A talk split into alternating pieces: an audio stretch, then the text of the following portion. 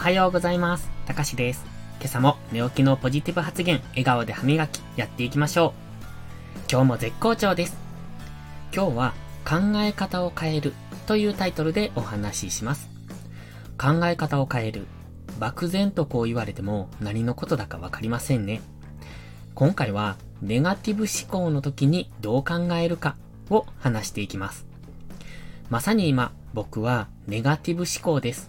すべてがうまくいかないと思ってしまっています。そんな時にどう考えるかですね。結論から言いますと、うまくいかない原因を根こそぎ取り払うです。つまり環境を変える。今やっていることがうまくいかないのならやめてしまうというのも一つの手段だということです。環境を変えるとはどういうことでしょう？今と同じ環境にいると変えられないことってありますよね。友達付き合い、近所付き合い、仕事など。例えば仕事を変えてしまうのも一つです。もしくは引っ越してしまうとか。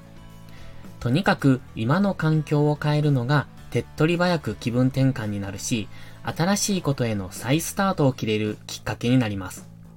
じゃあ僕はどうするのか。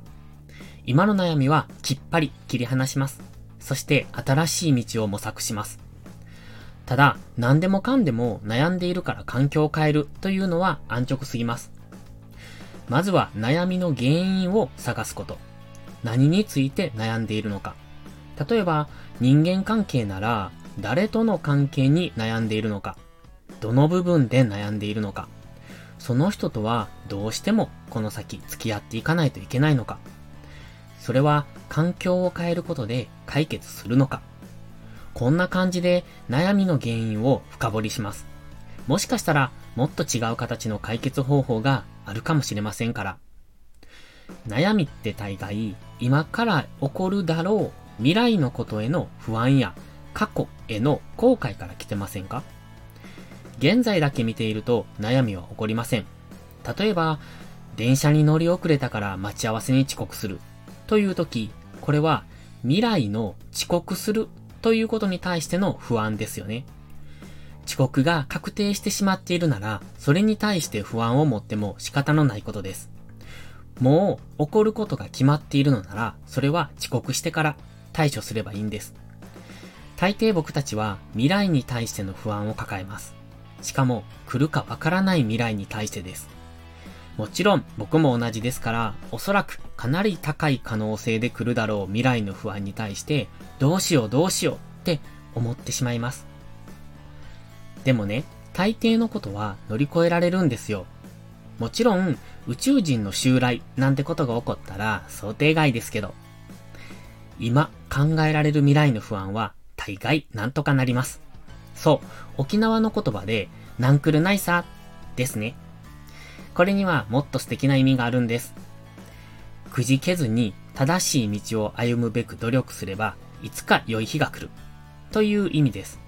単になんとかなるという楽観的見通しという意味ではないということです。だから僕たちももっと前向きに生きていけるんです。